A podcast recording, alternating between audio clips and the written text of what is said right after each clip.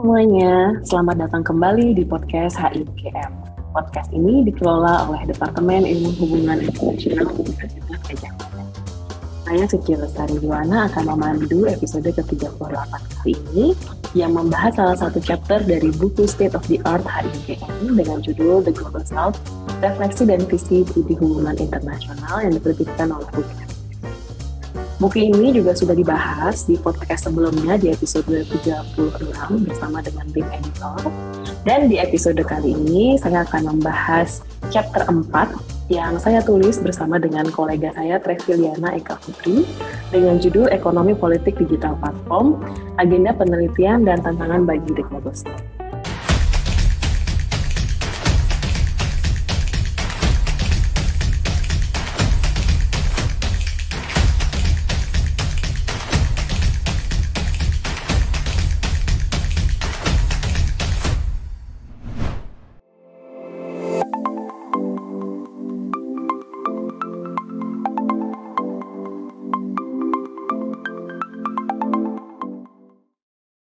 Chapter ini kami tulis sebagai langkah awal mengkaji digital platform sebagai subtopik dalam kajian ekonomi politik internasional.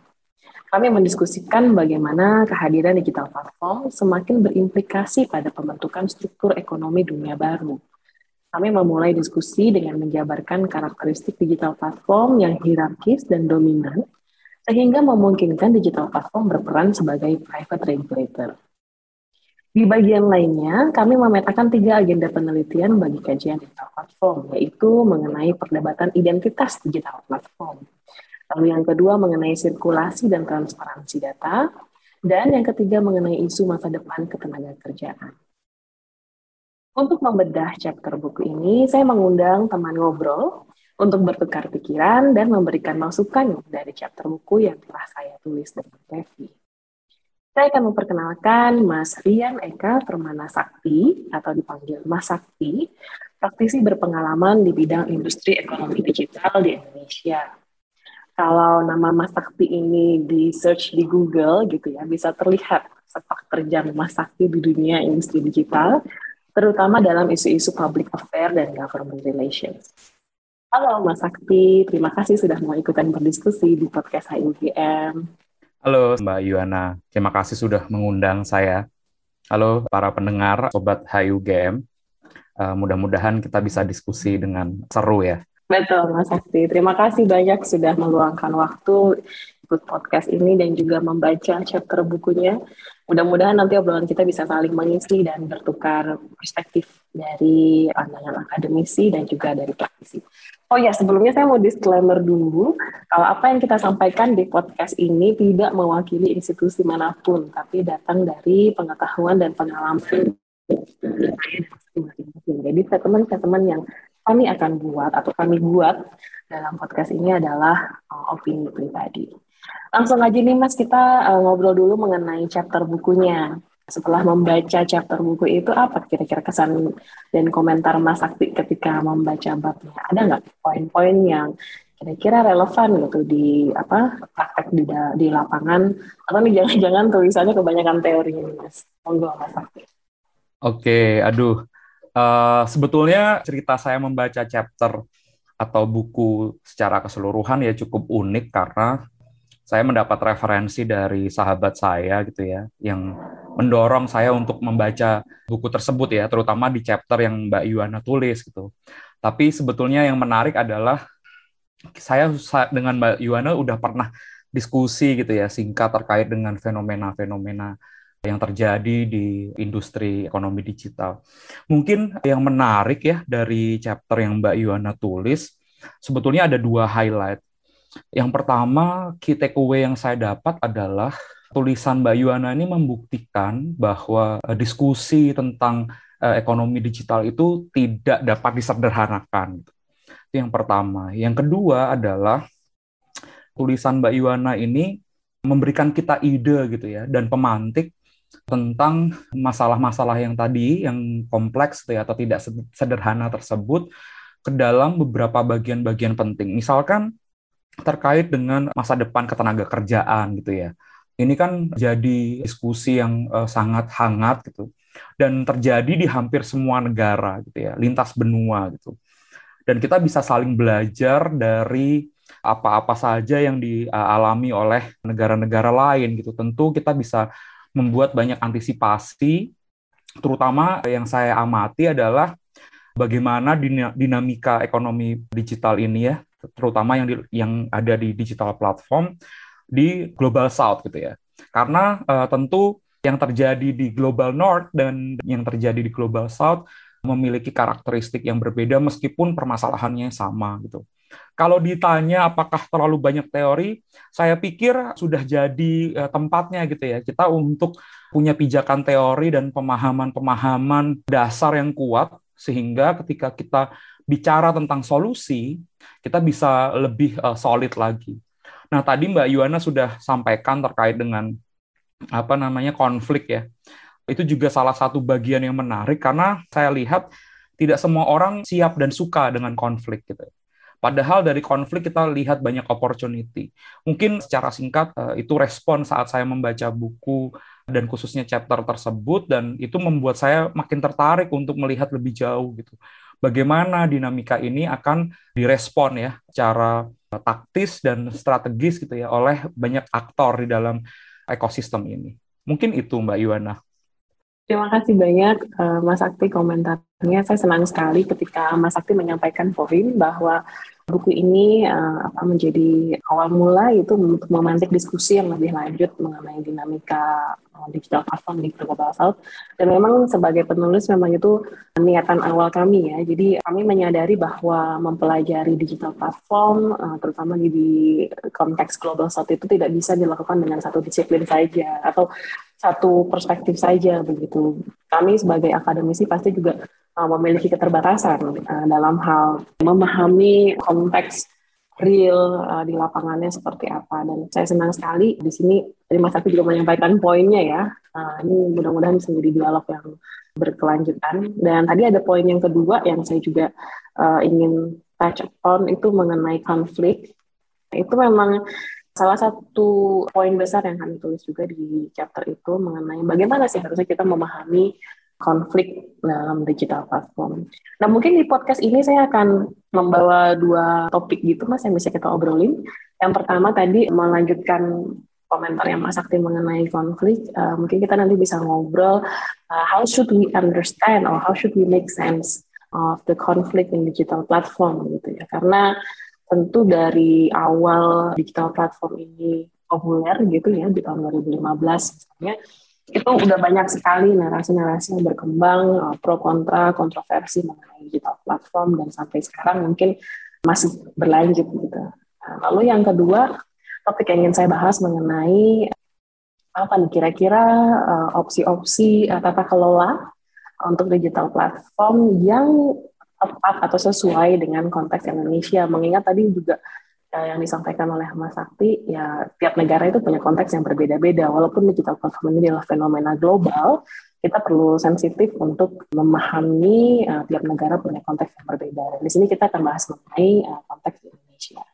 Oke, untuk obrolan yang pertama nih uh, mengenai konflik, bagaimana cara kita memahami konflik kalau saya pribadi sebenarnya dan situ juga tempat saya tulis di chapter itu, saya melihat bahwa ketika saya meneliti mengenai digital platform ini, satu refleksi yang saya dapatkan adalah uh, konflik dalam digital platform ini perlu kita pahami dengan logika yang sifatnya non-biner.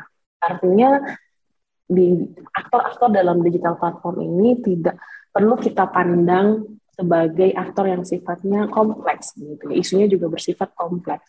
Jadi mungkin menurut saya tidak bisa kita pandang konflik digital platform ini seperti film Avengers gitu ya. Misalnya ada superhero dan ada super villainnya. Karena kayaknya susah untuk mengkategorikan siapa sih superhero di digital platform dan siapa yang super villain di dunia Karena menurut saya semua aktor itu memiliki versi kebenaran masing-masing yang perlu didudukan dalam kondisi yang lebih seimbang. Nah, kalau dari Mas Sakti sendiri ini kan berpengalaman langsung nih menghadapi konflik di lapangan gitu ya.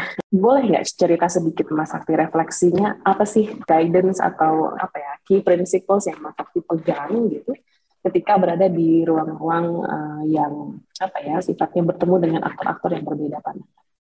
Ya, Mbak Yuana sangat menarik ya ketika bicara konflik, tapi saya sebelum bicara konflik secara spesifik mm -hmm. dalam pengalaman dan pandangan saya ya, saya tadi mungkin sedikit lupa menyampaikan bahwa sebetulnya uh, diskusi ini tuh bagian dari kita menerjemahkan sebetulnya masalah yang kita hadapi.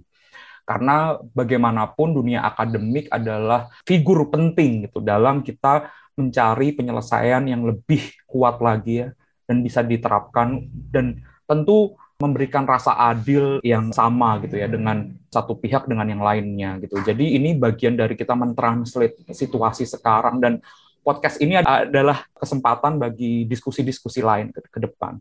Kalau kita bicara konflik Mbak Yuana, saya pribadi ya di luar dari semua pengalaman yang saya jalani ya selama ini gitu secara profesional maupun secara informal ya. Saya melihat konflik ini lebih kepada satu kesempatan gitu, ya, opportunity bagi seluruh stakeholder ya pemangku kepentingan untuk memahami gitu cara pandang atau point of view masing-masing pihak gitu ya, sehingga tidak muncul persepsi bahwa ada superhero dan supervillain gitu. Karena prinsip dari konflik itu sendiri dalam perspektif saya adalah mendorong kita untuk mengeluarkan potensi terbaik kita berpikir dalam, tajam gitu ya.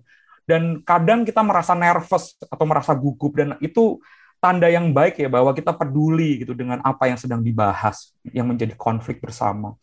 Dan konflik sendiri juga menjadi kesempatan bagi semua pihak gitu ya yang terlibat untuk membuka satu ruang dialog yang akan terbuka dan akan menjadi satu trajectory gitu ya yang menghasilkan solusi yang baik gitu atau jika tidak solusi yang menjanjikan gitu ya. Ada progres yang kita buat. Itu yang pertama. Yang kedua adalah kita harus sepakat ketika kita menghadapi konflik tujuannya satu gitu loh. Kita berkontribusi terhadap perdebatan kebijakan atau perdebatan uh, konflik itu sendiri dalam tataran grassroots gitu ya untuk mengenali seberapa kompleks gitu ya, seberapa rumit situasinya gitu ya tapi kemudian kita datang dengan perspektif yang beragam sehingga apa konflik ini mutlak tidak bisa diselesaikan secara individual gitu, secara satu sudut pandang. Artinya apa ya harus interdisciplinary gitu. Bahkan kalau kita bicara konflik dalam apa yang ditulis oleh Mbak Yuana ya dalam chapter tersebut dalam buku Global South, saya sudah yakin dari awal saat saya baca ini tidak bisa diselesaikan oleh satu ilmu pengetahuan saja gitu dan ini akan jadi pemantik yang lebih jauh ya, terutama juga analisis dari permasalahan ini harus dilakukan secara berlapis, berjenjang gitu, multi level ya analisis gitu.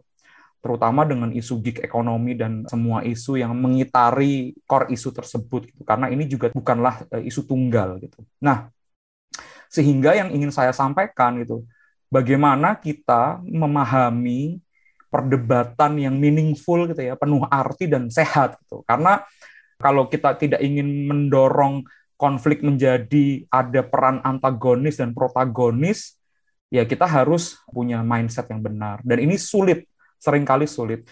Dalam konteks praktek ya, saya tahu bahwa penyelesaian konflik ini bukan satu pekerjaan yang bisa diselesaikan sekali waktu gitu ini butuh waktu yang panjang, butuh komitmen, kita harus berinvestasi ya, pikiran tenaga kita dan rasa keingintahuan gitu. Makanya ilmu pengetahuan ini tuh adalah backbone menurut saya gitu. Tanpa ilmu pengetahuan yang solid, yang jelas gitu ya, semua orang akan berujung pada perdebatan yang tidak menuju ke satu penyelesaian yang konkret gitu.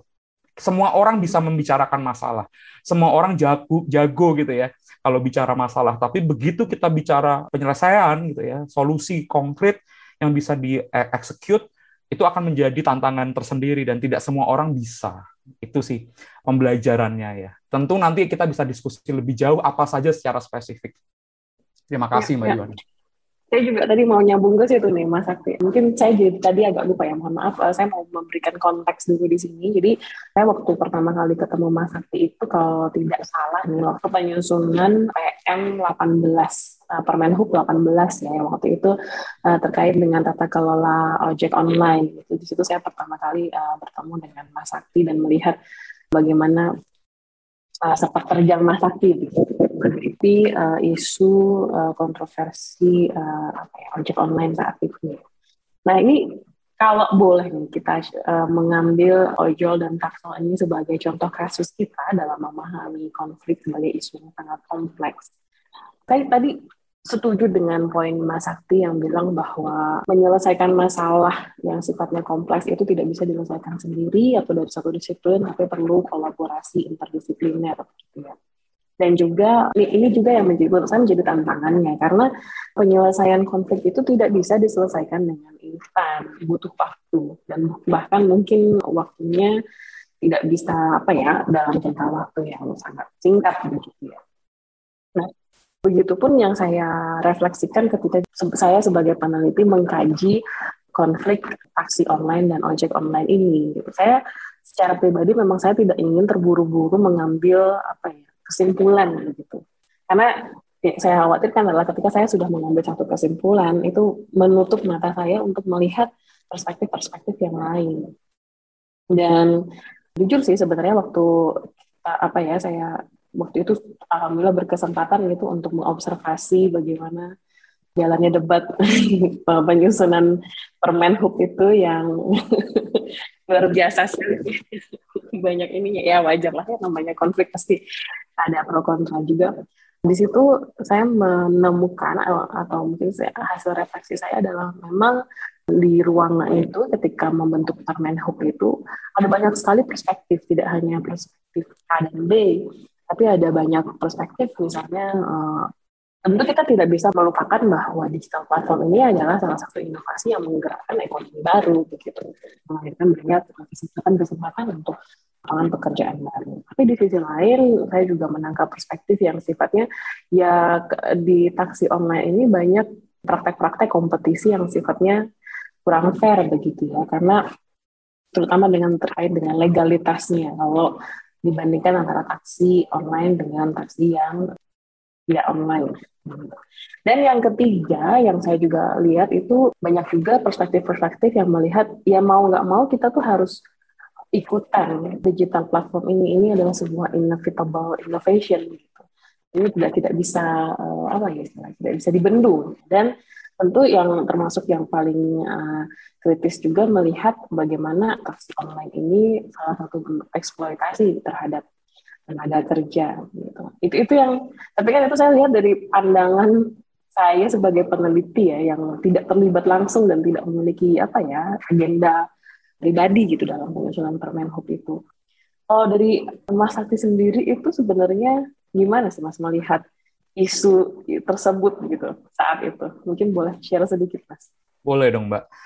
Mbak Iwana, kalau kita bicara tata kelola taksi online gitu ya, atau yang dikenal sebagai angkutan sewa khusus gitu ya, dalam terminal, terminologi resminya atau ojek online gitu ya, atau uh, kendaraan roda dua yang digunakan untuk melayani masyarakat, saya pikir saya harus tarik mundur sedikit ke tahun 2017 saat saya ikut terlibat pembahasan di Permenhub 108. Itu adalah Permenhub sebelum Permenhub terbaru atau Peraturan Menteri Perhubungan yang baru 118 ya di tahun 2018.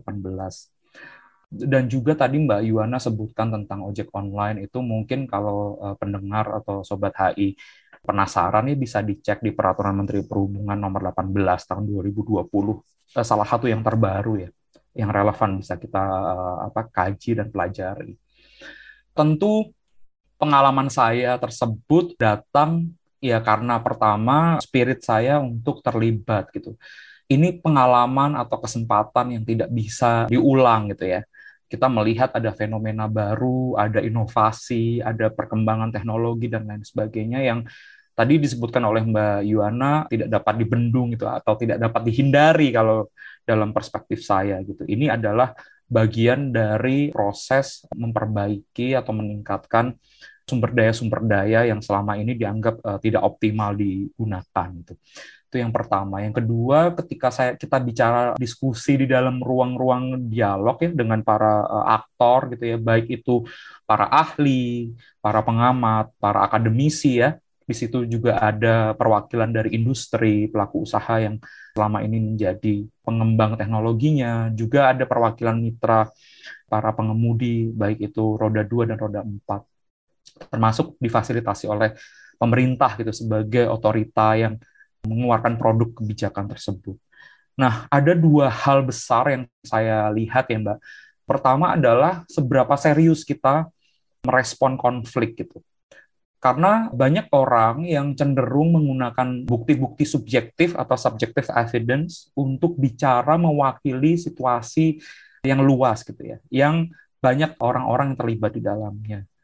Itu yang pertama.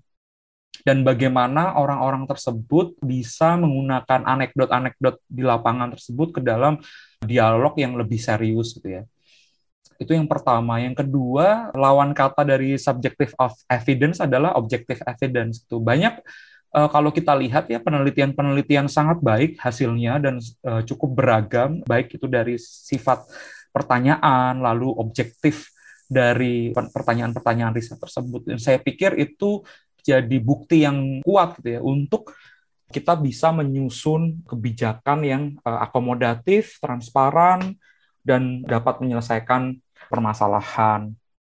Nah, memang kalau pengalaman saya pribadi, saya akan lebih mendorong menggunakan bukti-bukti objektif karena ini kita akan membuat kebijakan yang berdampak dengan banyak orang gitu.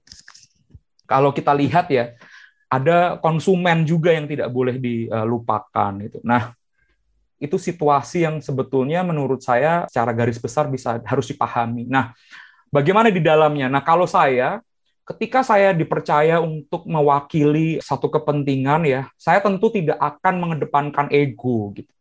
Saya tentu, tentu akan tetap mempertimbangkan aktor-aktor di dalam suatu dialog ya. Saya nggak mau bilang ini negosiasi, tapi ini memang murni dialog yang uh, arahnya adalah memberi insight gitu bagi pembuat kebijakan untuk menyusun sebaik-baiknya suatu kebijakan gitu dan dan ini sangat partisipatif saya sangat mengapresiasi itu yang kedua saya punya mindset ketika saya ber, apa, berdialog gitu ya, saya tidak akan hanya memikirkan apa yang terbaik buat saya. Gitu. Kalau itu yang menjadi landasan kita datang ke dalam satu dialog, menurut saya itu sudah kita sudah merancang kegagalan dari sebuah dialog ya. Karena kita lihatlah ini bagaimana konflik. Konfliknya nyata kok ada di masyarakat gitu ya dan bagaimana gitu kami yang memiliki uh, akses gitu ya terhadap ilmu pengetahuan lalu akses terhadap banyaknya uh, sumber informasi dan juga bukti-bukti yang dilakukan oleh para akademisi atau peneliti ya untuk menggeser konflik tersebut menjadi dialog yang lebih konstruktif itu meskipun panjang perjalanan dari satu dialog khususnya terkait dengan apa peraturan menteri tadi ya tapi kita merasa dari awal kita siap gitu. Karena kalau kita mengabaikan satu permasalahan, itu tentu bukan kondisi yang ideal ya Mbak Yuana ya. Kita tetap harus memberikan respon yang pantas gitu ya terhadap masalah, sehingga ke depan kita bisa bergerak ke masalah atau isu-isu yang berikutnya gitu. Ada satu pekerjaan yang selesai, lalu kemudian kita bergerak ke pekerjaan berikutnya. Dan tidak perlu menggunakan kekerasan, dan tetap rasional ya. Saya mengalami proses yang cukup berat di awal tahun di akhir 2017 ya ketika uh, banyak daerah yang kemudian memanggil saya gitu ya untuk menyampaikan keterangan, menjelaskan dan lain sebagainya. Ketika konflik kita artikan dengan positif ya, yaitu untuk membangun ruang dialog, ternyata hasilnya cukup memuaskan gitu loh.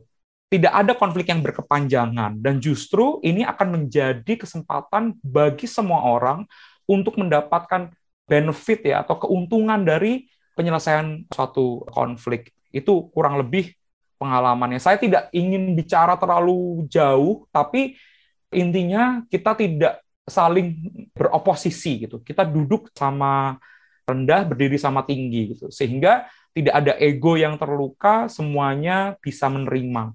Dan itu adalah tanda kemenangan dari sebuah dialog gitu ya.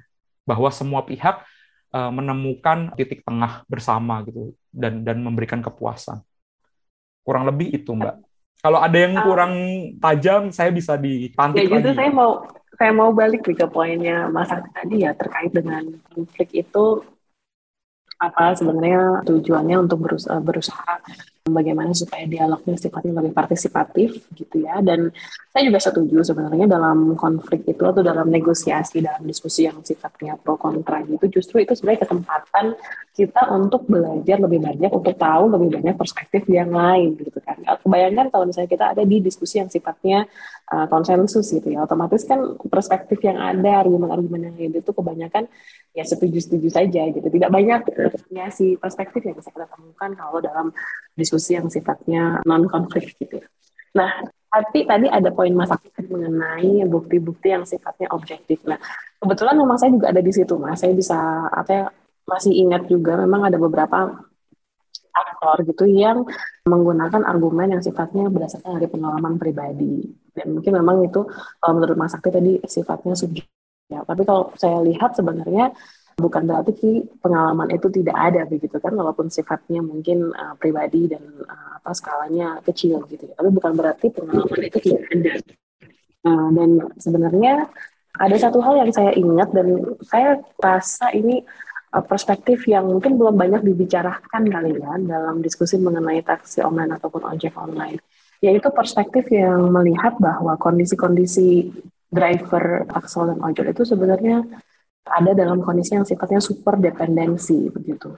Yang saya maksud uh, dalam dengan kondisi super dependensi itu adalah awalnya gitu, driver da, uh, ini mereka hanya coba-coba begitu kan masuk uh, menjadi driver ojol. Ada beberapa yang mungkin uh, hanya coba-coba, jadi mereka awalnya menjadi driver ini part time saja gitu.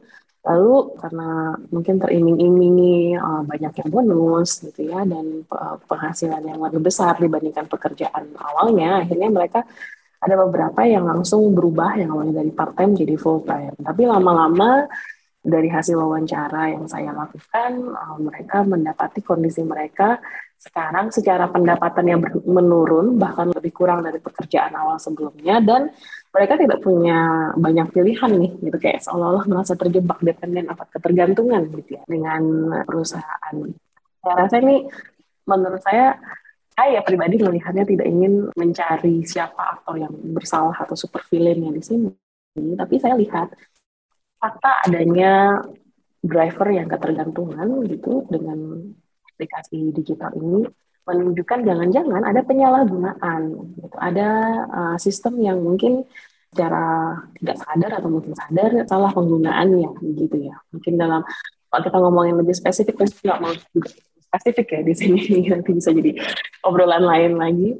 Misalnya contoh mengenai level kemitraannya misalnya atau dalam penentuan tarifnya mungkin ini saya berusaha untuk membawa diskusinya kayak mungkin jangan-jangan ada yang bisa kita obrolin habis ini mas uh, apa nih kira-kira opsi solusi yang bisa kita pikirkan bersama gitu untuk kalau Mas Sakti juga setuju untuk mengembalikan atau me merehabilitasi penyalahgunaan yang ada di dalam sistem digital platform. Tapi saya mau minta komentarnya Mas Sakti dulu sedikit.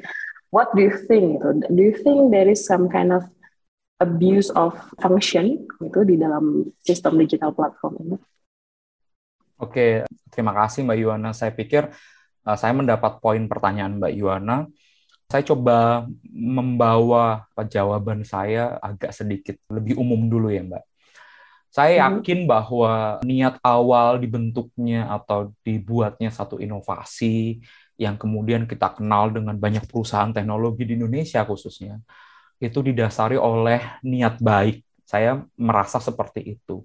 Ada niat baik, ada tujuan ingin memberdayakan. Jadi itu menurut saya dari pengalaman dan interaksi yang cukup relatif lama ya dengan eh, perusahaan-perusahaan ini baik itu secara eh, individual dan juga secara industri gitu. Baik dari sisi narasi dan juga bagaimana teknologi itu berfungsi. Saya pikir kita harus sepakat juga. Tadi Mbak Yuana sampaikan bahwa subjective evidence bukan berarti evidence tersebut atau fenomena tersebut tidak ada. Sama halnya gitu. Ketika ada hal-hal yang dipandang negatif dari hubungan interaksi antar aktor dalam konteks baik itu kemitraan ataupun dalam konteks hubungan kerjasama ya, kita juga tidak bisa menghilangkan kenyataan bahwa sudah banyak orang yang mendapat benefit atau keuntungan dari bekerja sama gitu ya dalam konteks kemitraan ini. Tapi saya juga tidak bisa pungkiri bahwa ternyata perjalanan model bisnis seperti yang kita lihat sekarang ternyata menghasilkan beberapa uh, ekses negatif gitu yang perlu diantisipasi. Dan saya pikir respon dari masing-masing perusahaan di dalam industri sudah cukup ya ada gitu ya. Jadi tidak dineglect gitu tidak diabaikan isu tersebutnya. Tapi apakah dalam skala yang cukup atau tidak ini yang perlu kita lihat lebih dalam lagi gitu. Kalau ini perlu ditingkatkan, saya pikir uh, kita harus legowo gitu ya, harus siap-siap gitu dengan segala resourcesnya. Nah, itu yang pertama. Yang kedua adalah ketika kita bilang ada ketergantungan, saya tidak ingin secara spesifik itu melihat satu dua perusahaan, tapi kita lihat saja gitu bagaimana interaksi antara para mitra baik itu yang sifatnya pengemudi roda 2 dan roda 4 ataupun merchant ya UM para pelaku UMKM di dalam ekosistem e-commerce dan juga platform ekonomi ini saya pikir mereka juga punya kesadaran yang penuh gitu ya bahwa ini adalah kesempatan. Ada kesempatan. Dan memang kalau dilihat dari bentuk interaksinya ini tidak bisa diperlakukan sebagai pekerjaan yang tetap gitu.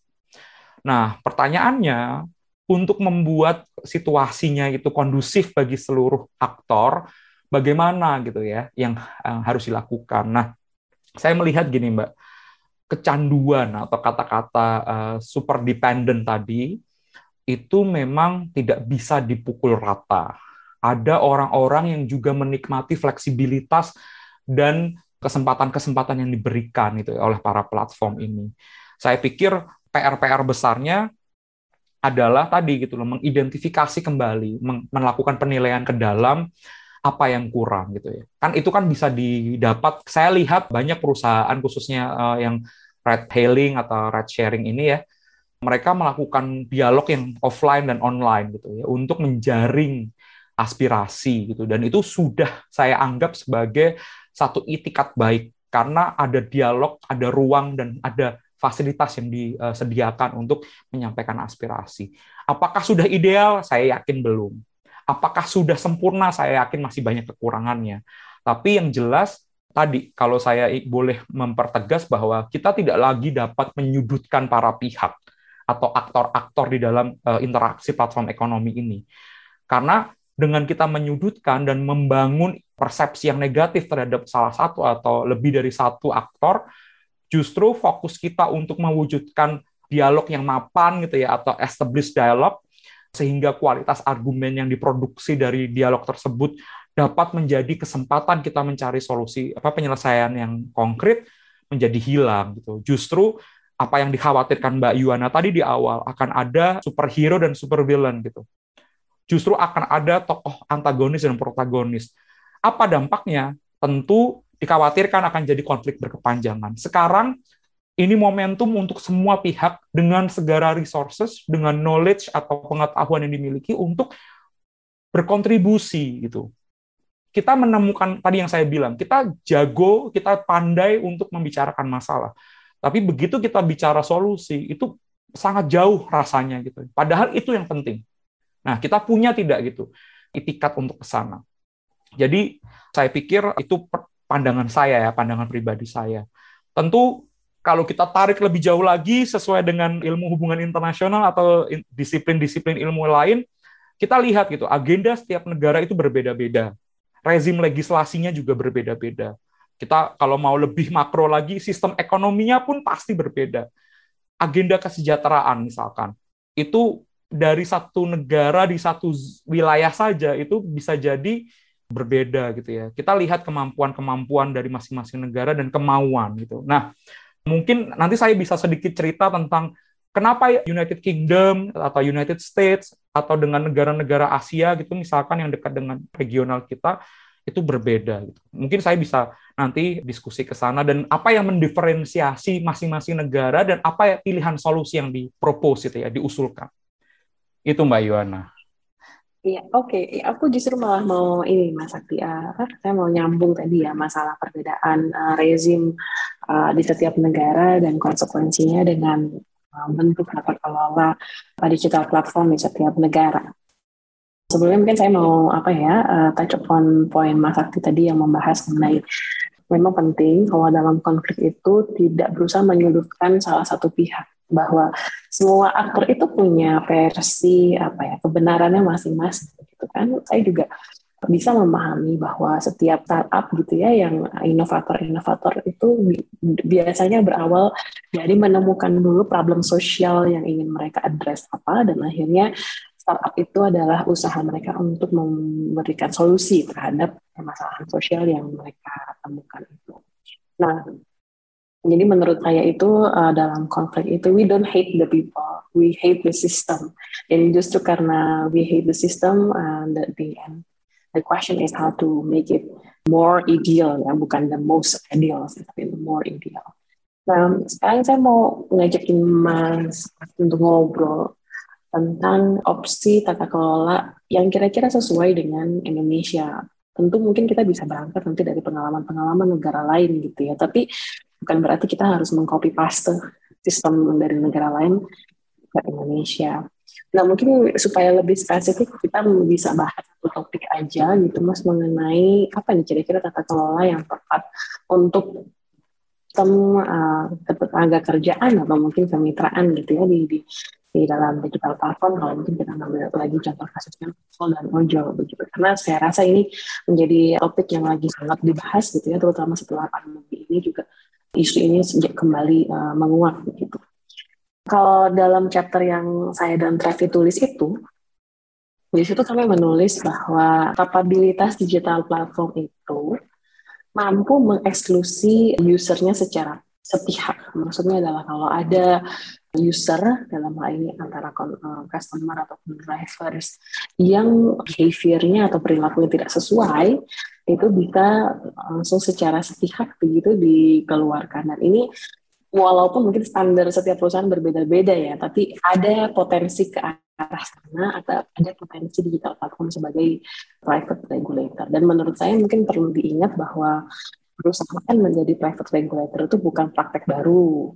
Sebelum-sebelumnya juga memang sudah ada praktek yang seperti itu begitu. Tapi yang berbeda dengan digital platform ini adalah the capacity to control a workforce without employing them ini ini sesuatu yang hal yang baru sebenarnya karena dulu-dulu itu orang individu itu harus diterima dulu sebagai employee satu perusahaan baru mereka terikat dengan hak dan kewajiban dari perusahaan tersebut. Tapi kalau sekarang berbeda-beda ya kalau di sini di Indonesia kita menyebutnya dengan kemitraan. Nah itu mungkin yang menjadikan uh, digital platform ini menjadi satu hal yang baru membawa model evaluasi kerja yang menurut saya berbasis expose performance yang artinya itu siapa saja gampang boleh masuk tapi kalau ada review jelek bisa langsung kena suspend nah dalam kaitannya terhadap ketenaga kerjaan saya ingin mengajak Mas Arfi untuk berimajinasi sedikit kira-kira tata kelola apa nih yang apa ya opsi-opsi apa nih di masa depan yang bisa menjawab gitu uh, problematika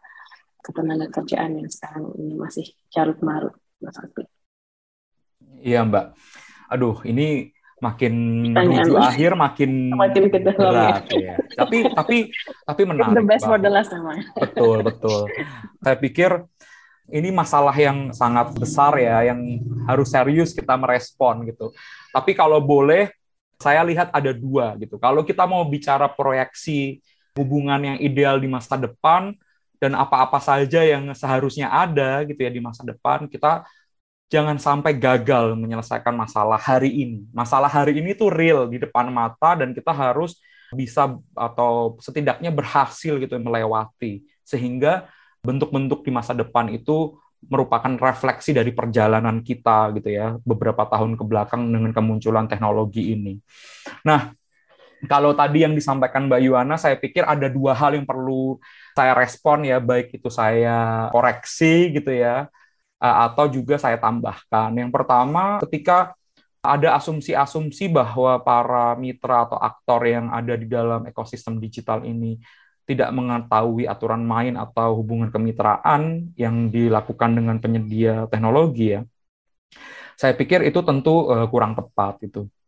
Kenapa? Karena saat mereka sebelum menyetujui hubungan kemitraan melalui platform digital yang uh, tersedia ya untuk para mitra, mereka diberikan informasi dan akses yang yang penuh gitu ter, terkait apa-apa saja yang menjadi aturan main dan risiko-risiko apa saja yang akan terjadi apabila terdapat pelanggaran-pelanggaran tersebut dan saya pikir itu hal yang lumrah.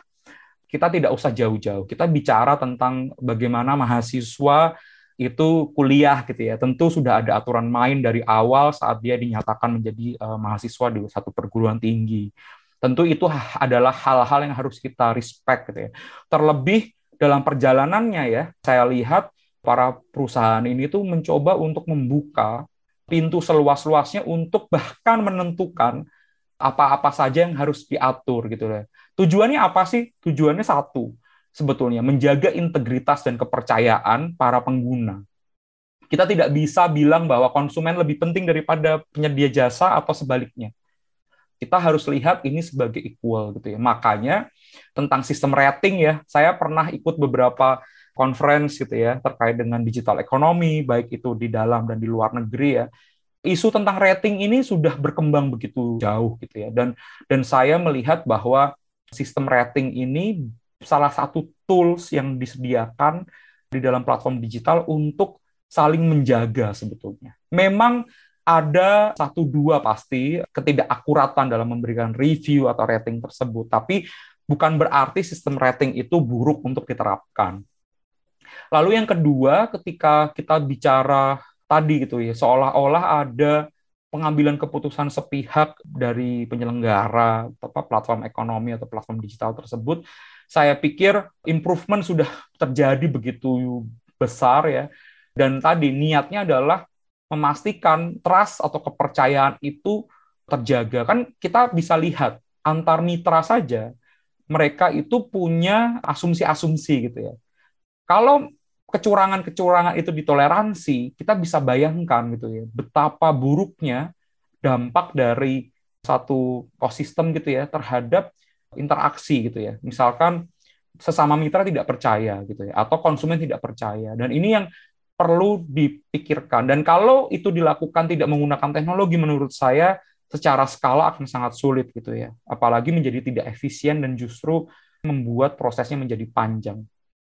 Tapi bukan saya menyatakan seperti itu, saya mengatakan bahwa penyelenggara teknologi digital tersebut sepenuhnya benar. Tentu ruang untuk meningkatkan kualitas komunikasi, kualitas penjatuhan sanksi dan bagaimana memberikan ruang dialog sebelum sanksi itu diambil saya pikir itu sudah terjadi dan dan kita sebagai masyarakat sekarang tugasnya adalah memonitor gitu ya, mengawasi gitu sejauh mana. Dan kita punya banyak alat kontrol ya.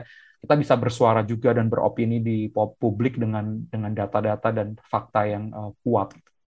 Mungkin itu dulu untuk yang bagian awal. Tapi kalau bagaimana format yang terbaik ke depan, tadi Mbak Yuwana menggunakan term yang saya agak sedikit lupa tapi kurang lebih private regulators. Saya pikir itu ilustrasi yang bisa dibilang mendekati akurat ya. Maksudnya memang ada sistem gitu ya yang diciptakan untuk saling mengatur gitu ya.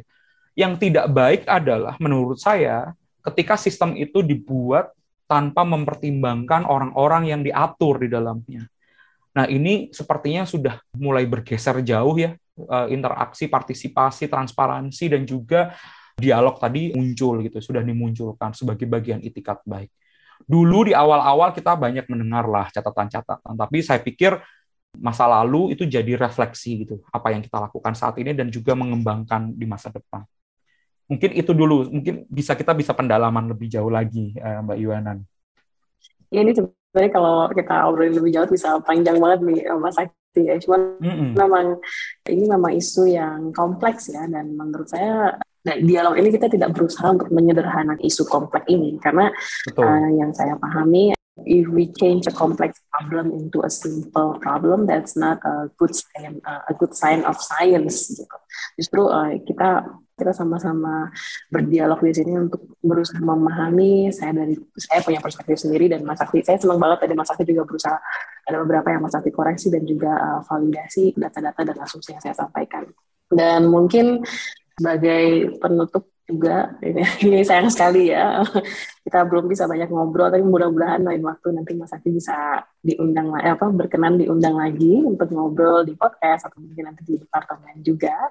Tapi mungkin ini untuk menutup Mas, karena kan tata kelola digital platform ini sebenarnya PR besar yang tidak bisa, kalau saya pribadi melihatnya uh, isu digital platform ini adalah PR besar yang di mana kita tidak bisa meninggalkan perusahaan aplikasi untuk mengurus sendiri. Itu terlalu besar gitu ya tanggung jawabnya kalau hanya diserahkan ke perusahaan aplikasi sendiri gitu. Dan uh, menurut saya justru sekarang PR-nya bersama-sama ya, untuk para pendengar dan juga siapa pun gitu yang terlibat ataupun memiliki minat dalam kajian digital platform PR-nya adalah mari kita sama-sama berpikirkan bagaimana mendorong uh, masa depan ekonomi digital ini yang lebih inklusif dan juga lebih berkeadilan. Uh, dan uh, dari saya pribadi melihatnya mungkin kita bisa memulai dengan menyadari kompleksitas problemnya seperti apa, kompleksitas masalahnya seperti apa, dan menyadari trade-off dari setiap opsi-opsi tata kelola yang ada kalau misalnya kita mau ngambil ala-ala US, UK gitu kan gerakannya di sana menuju ke arah uh, employer-employee ya. Uh, mereka ingin diakui sebagai uh, employee, driver yang diakui sebagai employee. Tapi tentu saja kalau opsi itu diambil, trade-off-nya adalah perusahaan harus merekrut driver sebagai pegawai dan itu akan merupakan konsekuensi. Atau opsi yang lain uh, melihat uh, fenomena driver ini sebagai uh, opsi yang sifatnya partnership atau kemitraan. Nah, mungkin sekarang sudah dipraktekkan, tapi juga masih menimbulkan banyak isu permasalahan di Indonesia gitu. Tapi tentu kita menyadari kalau kita betul-betul ingin mengawal opsi partnership ini, trade-off-nya adalah mekanisme pasarnya itu harus ditentukan oleh driver dan customer. Jadi perusahaan harus meminimalisir perannya karena ini partnership yang ibaratnya ada keseimbangan peran gitu antara perusahaan, customer dan juga uh, driver. Atau mungkin opsi lain ini hanya usulan saya saja tapi mungkin perlu kajian lebih lanjut. Opsi-opsi yang sifatnya lebih ke rehabilitasi.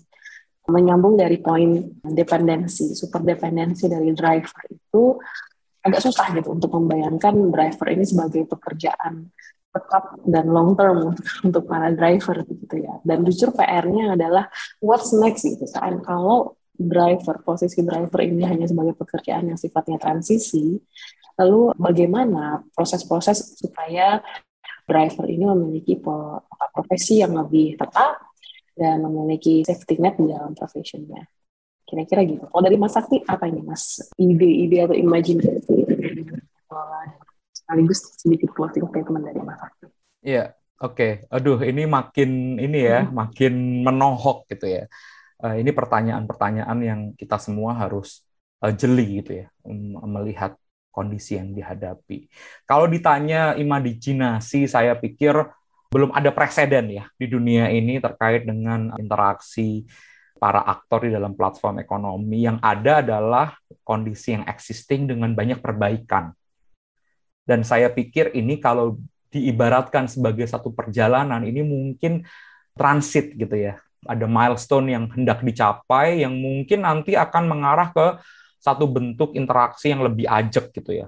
Baik itu dalam bentuk kemitraan ataupun dalam bentuk yang lain. Tapi saya pikir yang saat ini dilakukan di banyak negara ya, baik itu di global north dan di global south, meskipun Amerika dan UK punya dinamika yang menarik dan saya pikir itu menjadi topik khusus yang bisa Mbak Yuana sampaikan lagi di podcast ini di kesempatan episode yang lain. Tapi yang saya ingin sampaikan adalah yang saat ini berlangsung perlu tetap ditingkatkan ya proses perbaikan-perbaikan atau koreksi.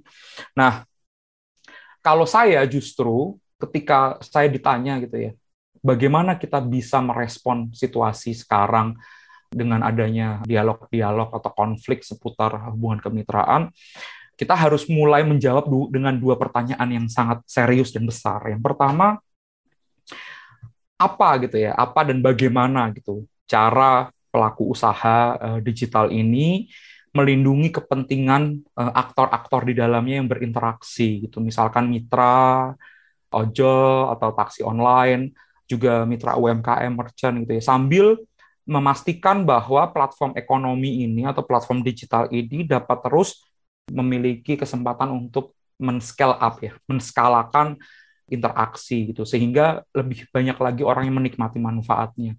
Jangan sampai karena ketergesa-gesaan kita untuk menetapkan satu bentuk hubungan gitu ya antara platform ekonomi dengan para mitra di dalamnya kemudian menghilangkan kesempatan-kesempatan atau peluang baik itu dari sisi ekonomi dan non ekonomi yang akan hilang gitu ya. Menjadi trade off kalau tadi bahasanya Mbak Yuwana gitu. Dan bagaimana semua pihak yang menerima atau memperoleh manfaat di dalamnya gitu bisa terus tumbuh. Karena tadi kita tidak bisa mengawang-awang, kita tidak bisa berimajinasi terlalu jauh ketika masalah yang di depan itu belum mendapatkan solusi yang terbaik dan optimal gitu. Yang kedua adalah bagaimana sebetulnya digital ekonomi ini mampu mendukung transisi gitu.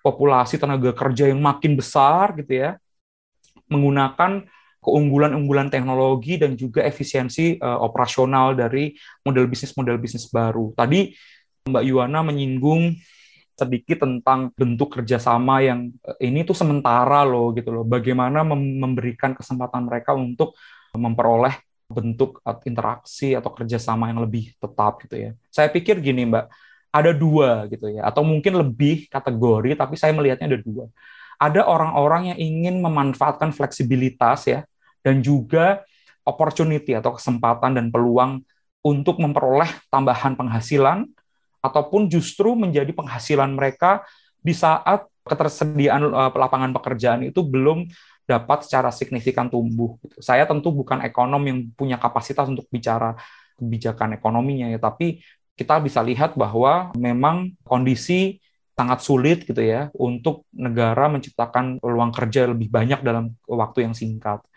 Apalagi ada pandemi ya, itu akan jadi pembicaraan yang lebih seru lagi.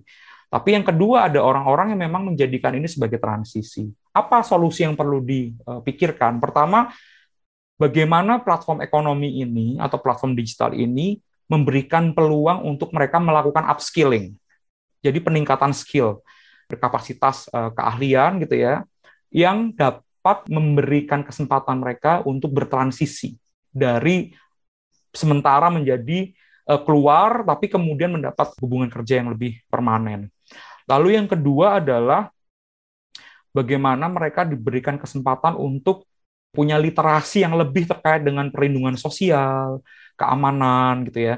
Saya lihat ada beberapa perusahaan yang sudah bekerja sama dengan Jasara Harja misalkan untuk keamanan dari akibat eh, atau keselamatan lah gitu ya untuk kecelakaan di jalan raya. Itu menurut saya udah langkah yang luar biasa besar gitu loh. Kalau satu layanan gitu ya secara keseluruhan itu dijamin oleh perlindungan uh, asuransi yang bahkan ini BUMN gitu ya. Itu kan jadi hal-hal yang mereka harus tahu bahwa mereka punya hak itu. Ketika terjadi kecelakaan mereka kemudian tidak hilang arah. Mereka bisa langsung ditangani dengan baik dan ada jaminan bahwa mereka akan dibiayai dengan cukup. Lalu yang ketiga adalah bagaimana membuat ekosistem dari tata kelola atau tata, tata kelola dari ekosistem digital ini menjadi kondusif untuk mereka membuka peluang atau mencari peluang baru gitu. Sehingga mereka tidak hanya terfokus pada apa yang mereka kerjakan. Nah, mungkin saya belum punya nih Mbak bentuk yang uh, konkret gitu. Tapi karena saya merasa bahwa ini adalah a journey gitu, ya, satu perjalanan kita bisa belajar melakukan komparasi dengan yurisdiksi-yurisdiksi lain di luar Indonesia atau justru kita mau menggunakan kekhasan dari Indonesia itu sendiri gitu. Melihat masalah sangat lokal gitu ya dengan kondisi di satu negara sehingga penyelesaiannya pun tepat gitu. Kita tidak hanya mengcopy paste karena itu menurut saya akan fatal dampaknya ketika kita mengambil pendekatan penyelesaian masalah dari negara lain tanpa mengetahui sebetulnya akar masalahnya itu apa apa tujuan yang ingin dicapai gitu. Jangan-jangan bukan itu. Kita salah menerjemahkan dan berdampak pada struktur gitu ya, struktur interaksi bahkan kalau bicara ketenaga kerjaan ataupun hubungan kemitraan akan sangat salah kaprah nanti. Mungkin itu sekaligus menjadi closing statement saya. Mudah-mudahan what next gitu ya dari langkah hari mm-hmm. ini itu yang yang kita bisa terus gali. Saya mengundang banyak orang untuk berkontribusi secara intelektual, melakukan penelitian, kajian, sehingga tadi itu tujuannya adalah memberikan solusi, tidak menyudutkan, tidak kemudian menjadikan kajian-kajian ilmiah sebagai senjata untuk menyerang salah satu atau lebih banyak pihak ya dalam konflik yang kita pahami hari ini. Mungkin itu Mbak Yuana. Terima kasih banyak Mas Hafi. Saya sangat apresiasi sekali di sini Mas Hafi sudah bersedia berkenan gitu ya untuk berbagi pengalaman dan juga perspektif Mas Hafi sendiri yang saya tahu it's not an easy task, it's not an easy job for you. Thank you so much. Dan saya rasa tadi tiga pertanyaan yang Mas Hafi sampaikan itu bisa menjadi next step gitu untuk kita bisa berdialog lebih lanjut dan mungkin mengkaji lebih lanjut. Kalau boleh saya ingin mengulangi tiga pertanyaan ini karena ini penting ya. Yang pertama itu tadi bagaimana cara kita untuk menemukan peluang-peluang uh, untuk upskilling atau mungkin reskilling bagi uh, aktor yang memandang digital platform ini atau uh, profesi mereka digital platform ini sebagai profesi yang sifatnya transisional gitu ya. Dan mungkin pertanyaan lanjutan dari itu adalah bagaimana supaya sifatnya lebih inklusif. Lalu pertanyaan yang kedua, bagaimana cara meningkatkan literasi terhadap insurance atau jaminan tenaga kerjaan. Dan yang ketiga, bagaimana supaya membuat ekosistem tata kelola ini kondusif untuk mencari peluang baru yang sifatnya mungkin lebih empowering. Gitu.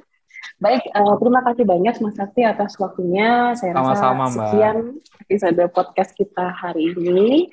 Terima kasih banyak. Eh, jangan lupa untuk ikuti podcast kita di HIGM, di platform-platform yang ada. Dan jika berkenan memberikan komentar, share, dan juga subscribe, aktifkan loncengnya untuk mendapatkan update dari konten-konten terbaru kami. Sampai jumpa.